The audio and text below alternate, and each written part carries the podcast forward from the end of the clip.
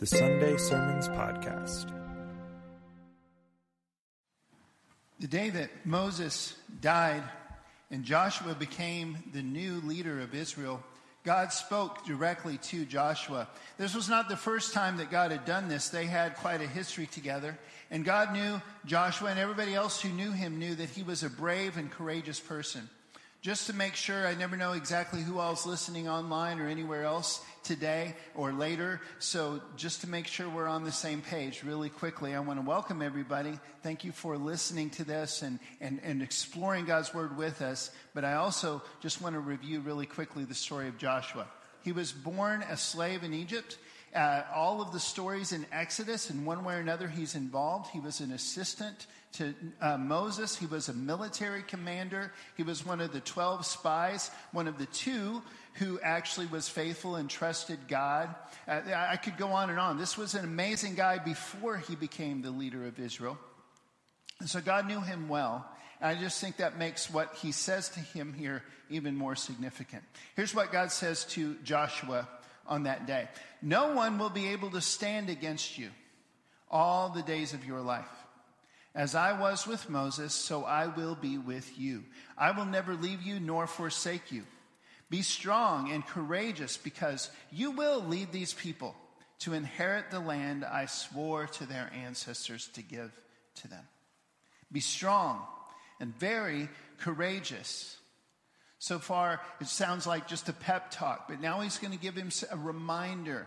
And I know from the rest of the story of Joshua that he also did this already. But again, God's reminding him, these are the things that are going to make it work.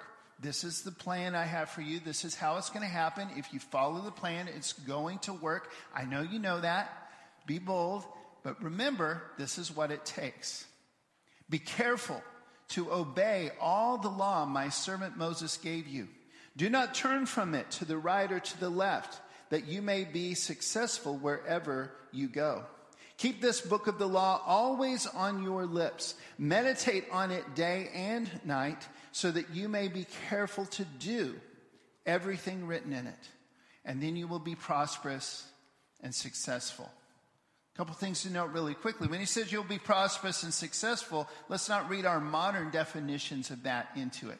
What he's telling him is, everything I told you would do, everything I empowered you to do, it's going to happen exactly as I told you it would.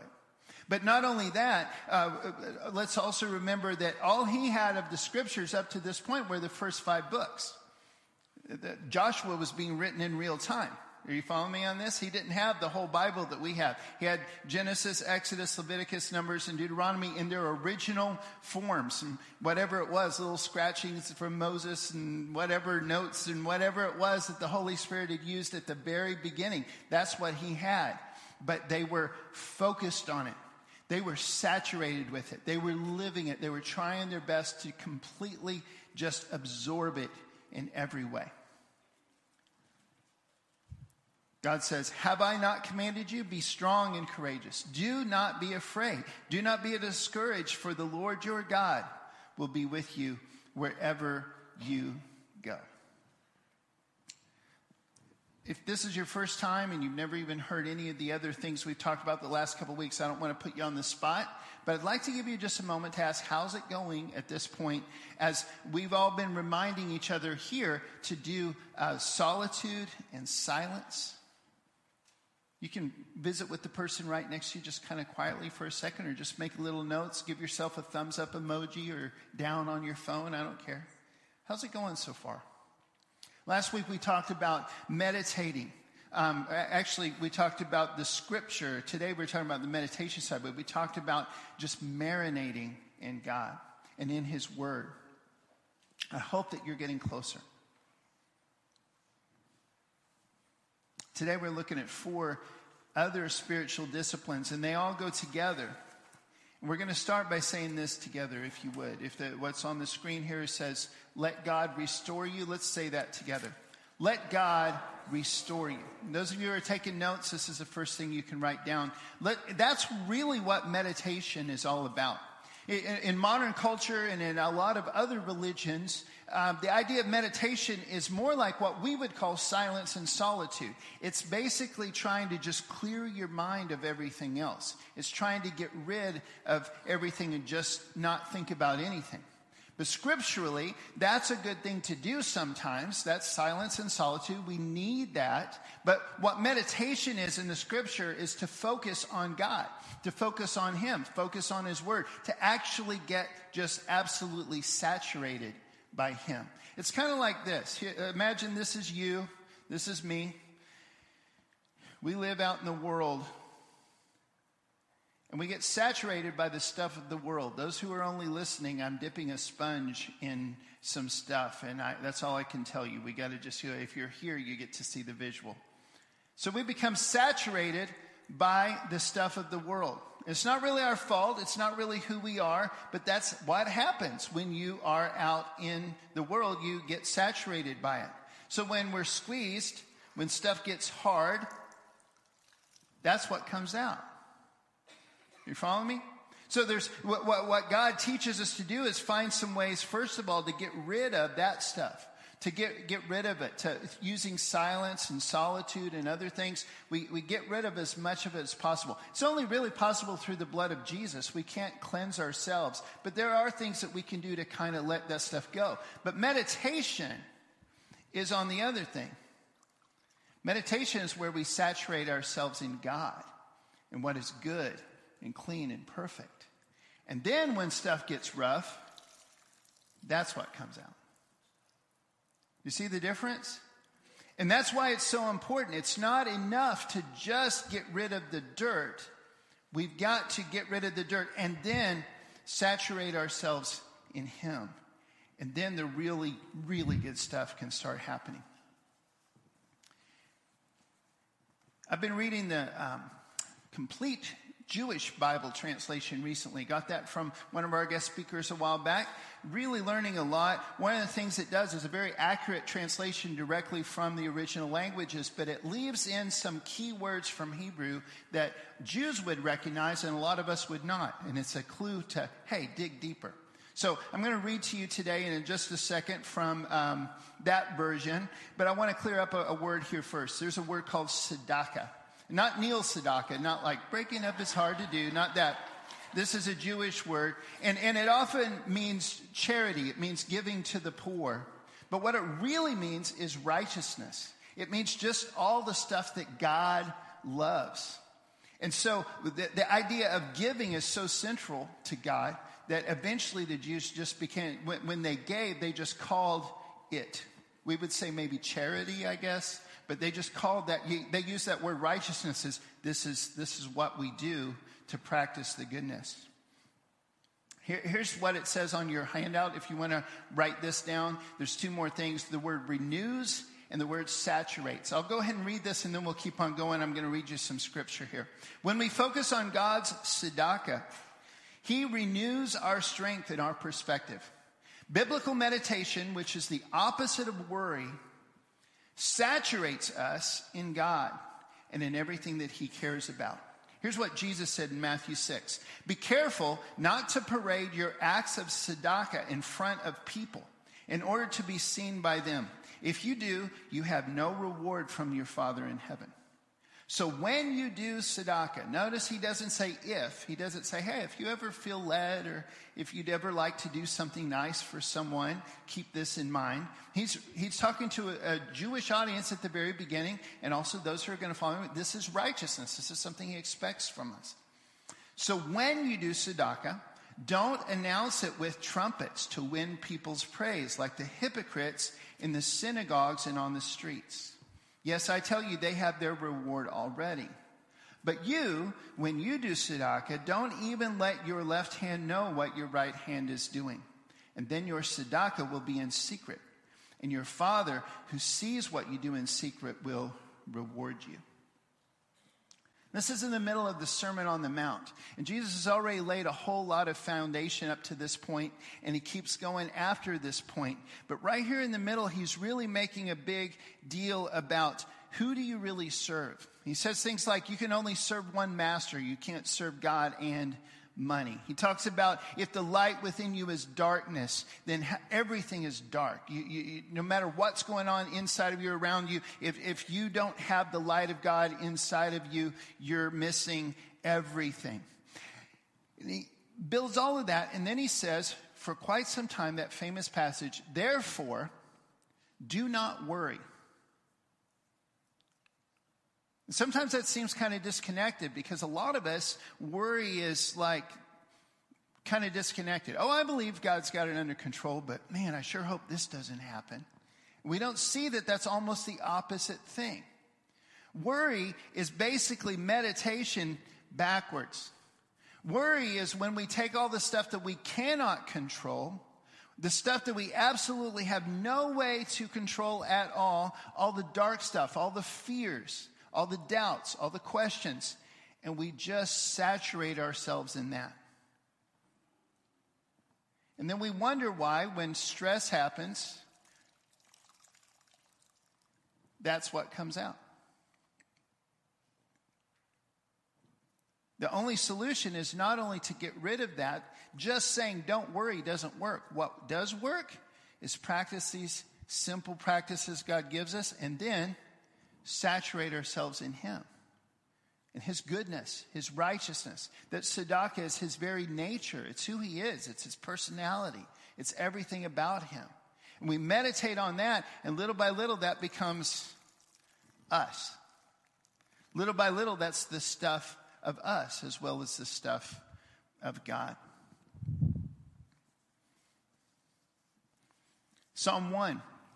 As always, the Old Testament and the New Testament harmonize. They're saying the same thing in different ways, sometimes even in the same way. But it starts out like this. How blessed are those who reject the advice of the wicked, who don't stand in the way of sinners or sit where scoffers sit. In other words, they don't saturate themselves. They don't meditate on the worry and the fear and the brokenness and the sin.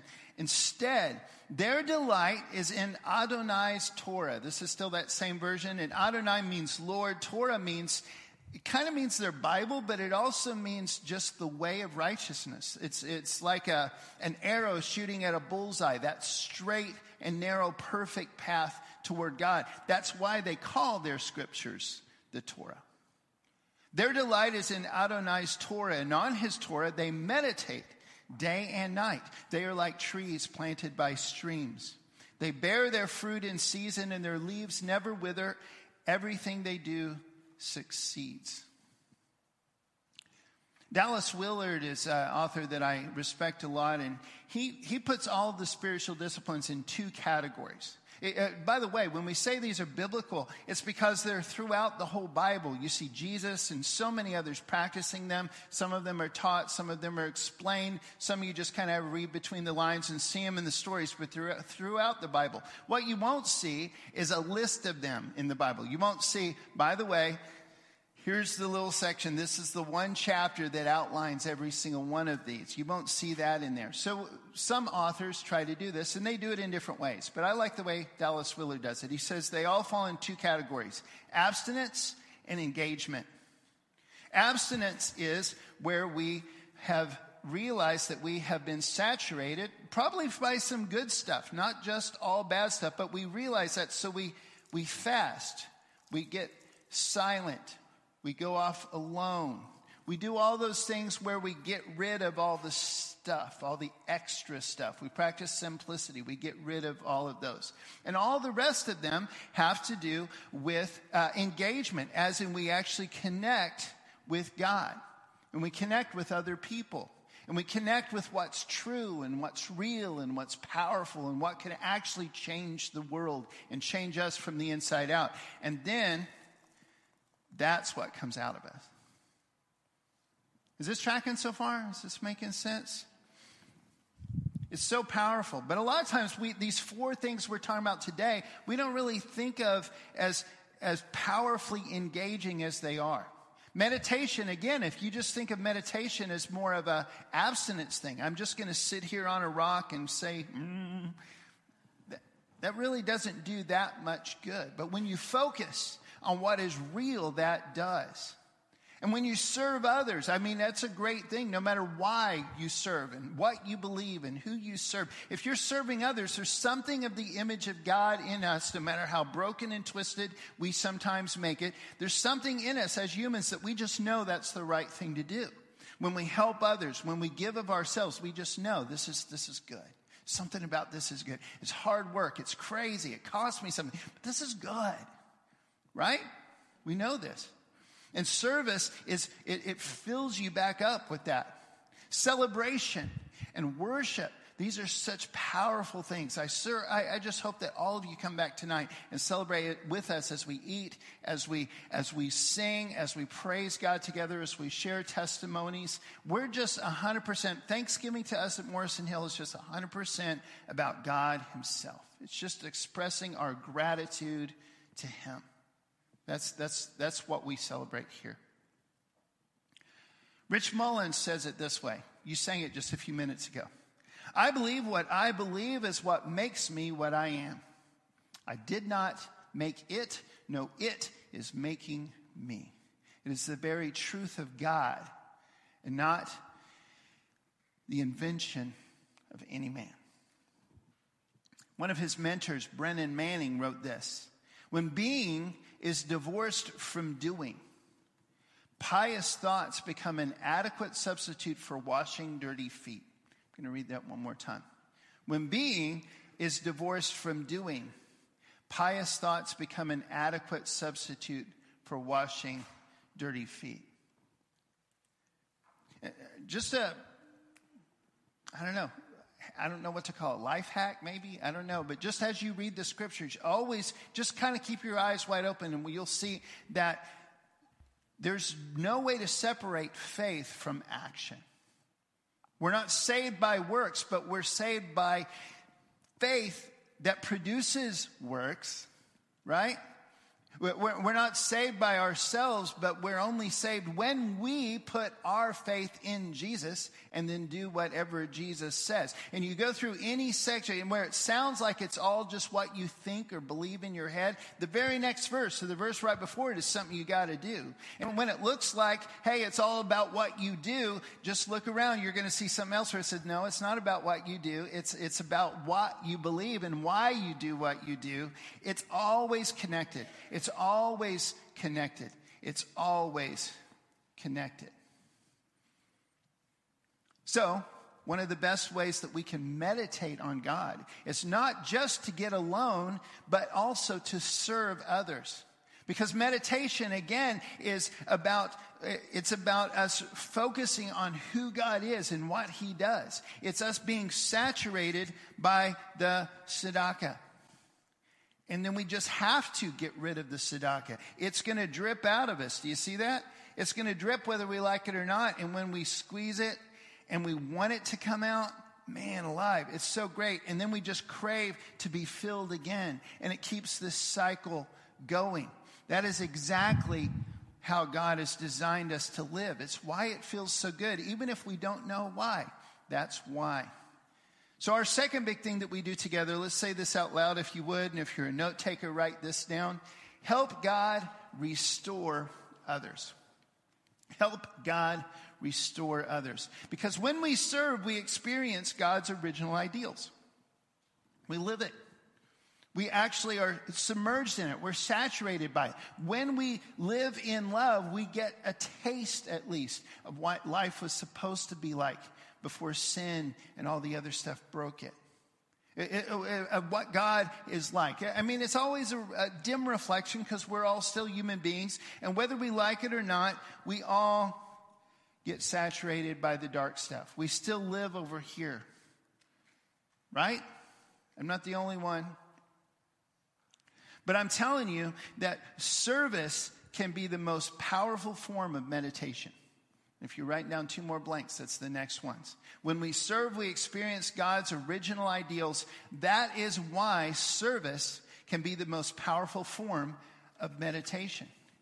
You don't just learn it, you do it. Anybody here ever learned how to play an instrument? Raise your hand. Okay? I think you know what I'm talking about. Could you really learn to play an instrument by watching somebody else play it and they go, see, you just put your fingers like this and you do this? That's where it starts, but you don't really learn until you actually do it. And you don't fall in love with it until you do it over and over and over again, and you start getting muscle memory, and you just sit down and your fingers and your body just kind of starts playing the instrument, and you can't help yourself. It's just part of you. That's the more you do it yourself, the better it gets.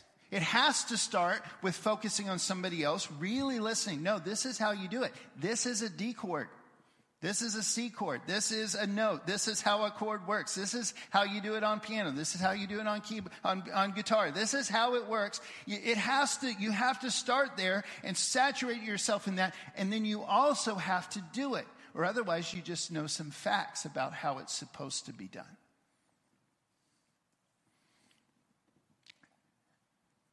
In the early church, there were several things that happened. We read these stories in Acts, and we see them referred to in the epistles, the letters that Paul and others wrote. One of the things that happened was there was a big famine, and a bunch of churches in the Corinth area took up a huge offering and sent it with Paul and some others to provide for another group of churches. Paul refers to that in 2 Corinthians chapter 9, and he says this, "This service that you perform..." He's referring to that big offering. "This service that you perform is not only supplying the needs of the Lord's people, but is also overflowing in many expressions of thanks to God. Because of the service by which you have proved yourselves, others will praise God for the obedience that accompanies your confession of the gospel of Christ, and for your generosity in sharing with them and with everyone else." Rich Mullins says, "Never forget what Jesus did for you. Never take lightly what it cost him. And never assume that if it cost him his very life, that it won't cost you yours." He also said this, "I am a Christian not because someone explained the nuts and bolts of Christianity to me, but because there were people who were willing to be nuts and bolts, who through their explanation of it held it together so that I could experience it and be compelled by it to obey. If I be lifted up," Jesus said, "I will draw all men unto me." And that's why these last two big things are so intimately tied. It sounds like they're different. We think the way we normally think about meditation, we think that's very private. It's something we do alone, and it can be, and it needs to be. We need, like all the other things we're talking about in these couple weeks, we practice them alone, we practice them in small groups, and we practice them in a big group. But meditation is not just the small group or alone stuff. It's stuff we do together. We focus. We do whatever it takes to not only get rid of all the other stuff, but completely saturate ourselves in the things of God. And when that happens, it's even more powerful together. When we do it together, there's even more when we all get wrung out. And then we all fall back in, and there's a bigger splash, and there's a bigger everything, because we're doing it together. And it gets beautiful. And that's why we celebrate, and that's why we worship. And another mysterious thing that's throughout the scriptures in several different ways and explicit in a couple of places is that somehow, even though God is everywhere, God is literally everywhere in the universe at the same time in a way that only God can do, he's extra present somehow in the praises of his people. Have you heard this before? It's real. It's absolutely real. There's something about when we collectively praise God. When we shout to him, when we pray to him, when we quote scripture back to him, when we say things that are true together, like help restore others a second ago, when we sing, when we dance or play instruments, if we go that direction, you don't have to. You can praise God a lot of different ways. But when we praise him together, something amazing happens, and he is even more present. He's especially present. God is more tangibly present when his people praise him. And this is one of the reasons why we call it a worship service. We are serving God by praising Him together. We are serving each other by doing it together. This process of doing it all together, saturating in the things of God and celebrating it, shouting it, singing, it's there. We're acknowledging that on our own and even together, we sometimes can get led astray and get completely saturated with the things of the world. But when we together get rid of that, we confess, we get alone, even in the midst of a big crowd like this, we take a minute like we sometimes give you to just think and pray alone. But then together we get back into it. Little by little, we're just saturated with the things of God. And that starts to define us. That starts to be who we are, not only as individuals, but as a group. And the whole place starts to smell like Jesus. The whole place starts to just feel like God's here. You know why? Because He is. And He's everywhere, but He's especially in the praises of His people. And so we serve Him and we serve others by getting together and celebrate Him. Brennan Manning says, we should not be astonished at the goodness of God. I'm sorry, I totally said that wrong.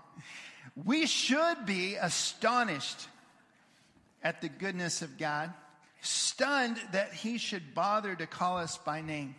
Our mouths wide open at His love, bewildered that at this very moment we are standing on holy ground.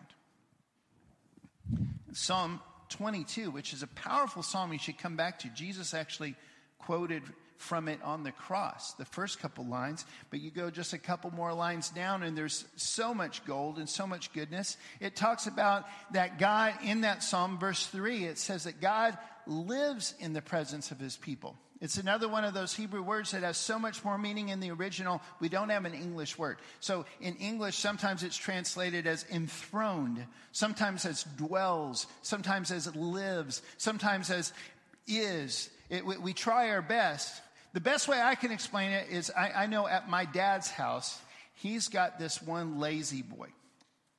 Anybody else got a dad or a grandpa or a grandma or somebody that has, there's a spot. You know what I'm talking about? Maybe you've got a man cave. Maybe you've got a she shed. You know what I'm talking about? There's a spot. Okay? And that's your spot. Okay? That's what this means. God's spot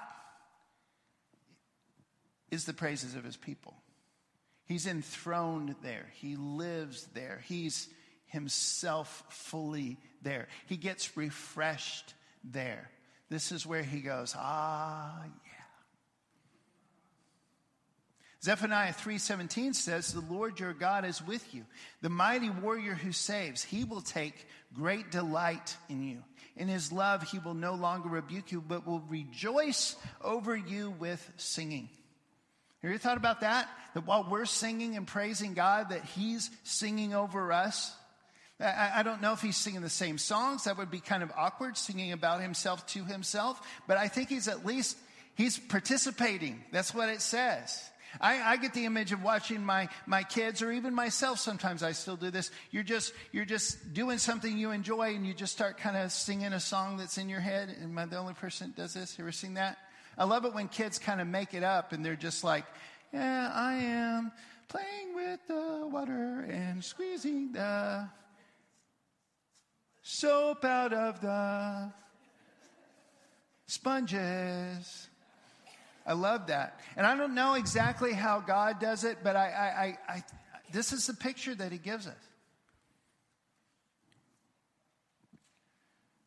And this is the truth. This is what He's so excited about. Peter says, you are a chosen people, a royal priesthood, a holy nation, God's special possession, that you may declare the praises of Him who called you out of darkness and into His wonderful light. May we all, in the spirit of all of this, say with David, therefore I will praise you, Lord, among the nations. I will sing the praises of your name. Several months ago, I actually shared the story, the true story of how the song, the old hymn, I Have Decided to Follow Jesus, came to be. And because I've already told it, and you can find really cool, dramatic videos on YouTube and several other places, I won't tell the whole story, but here's the bottom line. Where that song came from was in India. There was a man who was martyred. And as they were killing his wife and then his kid and then eventually him, he said in those moments, I have decided to follow Jesus. They kill his wife. He says, though none go with me, still I will follow. They kill his kids. The world behind me, the cross before me. They kill him. And they kept that alive. They kept that memory alive in India. They remembered those three lines. And eventually another Indian man set that to music. And if you really listen closely, it actually, the melody and everything sounds very Indian. We've really Americanized it back in George Beverly Shea. Does anybody remember that? I'm kind of dating myself there. The Billy Graham, I have decided, that guy. It was beautiful, though. It was great.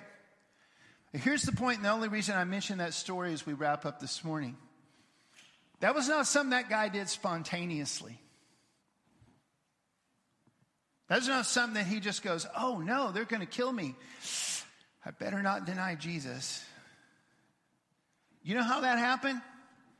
He had very methodically, with his whole family, over and over, intentionally rid himself of everything else that would keep him from 100% giving everything to Jesus. And he had methodically, over and over, with his whole family, saturated himself in the things of God. He was living that idea. I have decided to follow Jesus, and none go with me, still I will follow.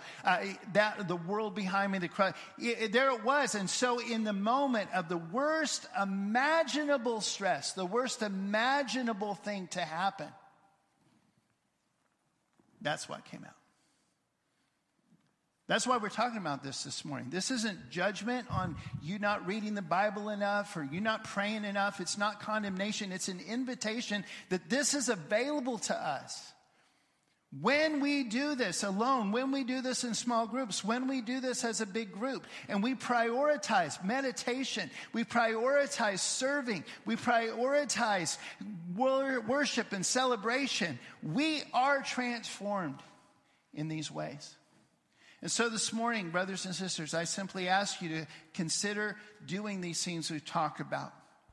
Let God restore you. That's what's going to happen when you meditate. Help God restore others. That's what's going to happen when you serve. And then bless God together. We're going to do that so much tonight. We're going to do that with one last song right now. I invite you to participate, to give everything to Him. If you've got a big decision you need to make, this is a good time. I'll be at the back. My dad will be up here, wherever you're more comfortable. If you want to come and pray, if you want to keep it silent and quiet, that's fine. But let's do some business with God right here. Let's saturate ourselves in Him. Let's serve Him by celebrating and worshiping Him together right here, right now.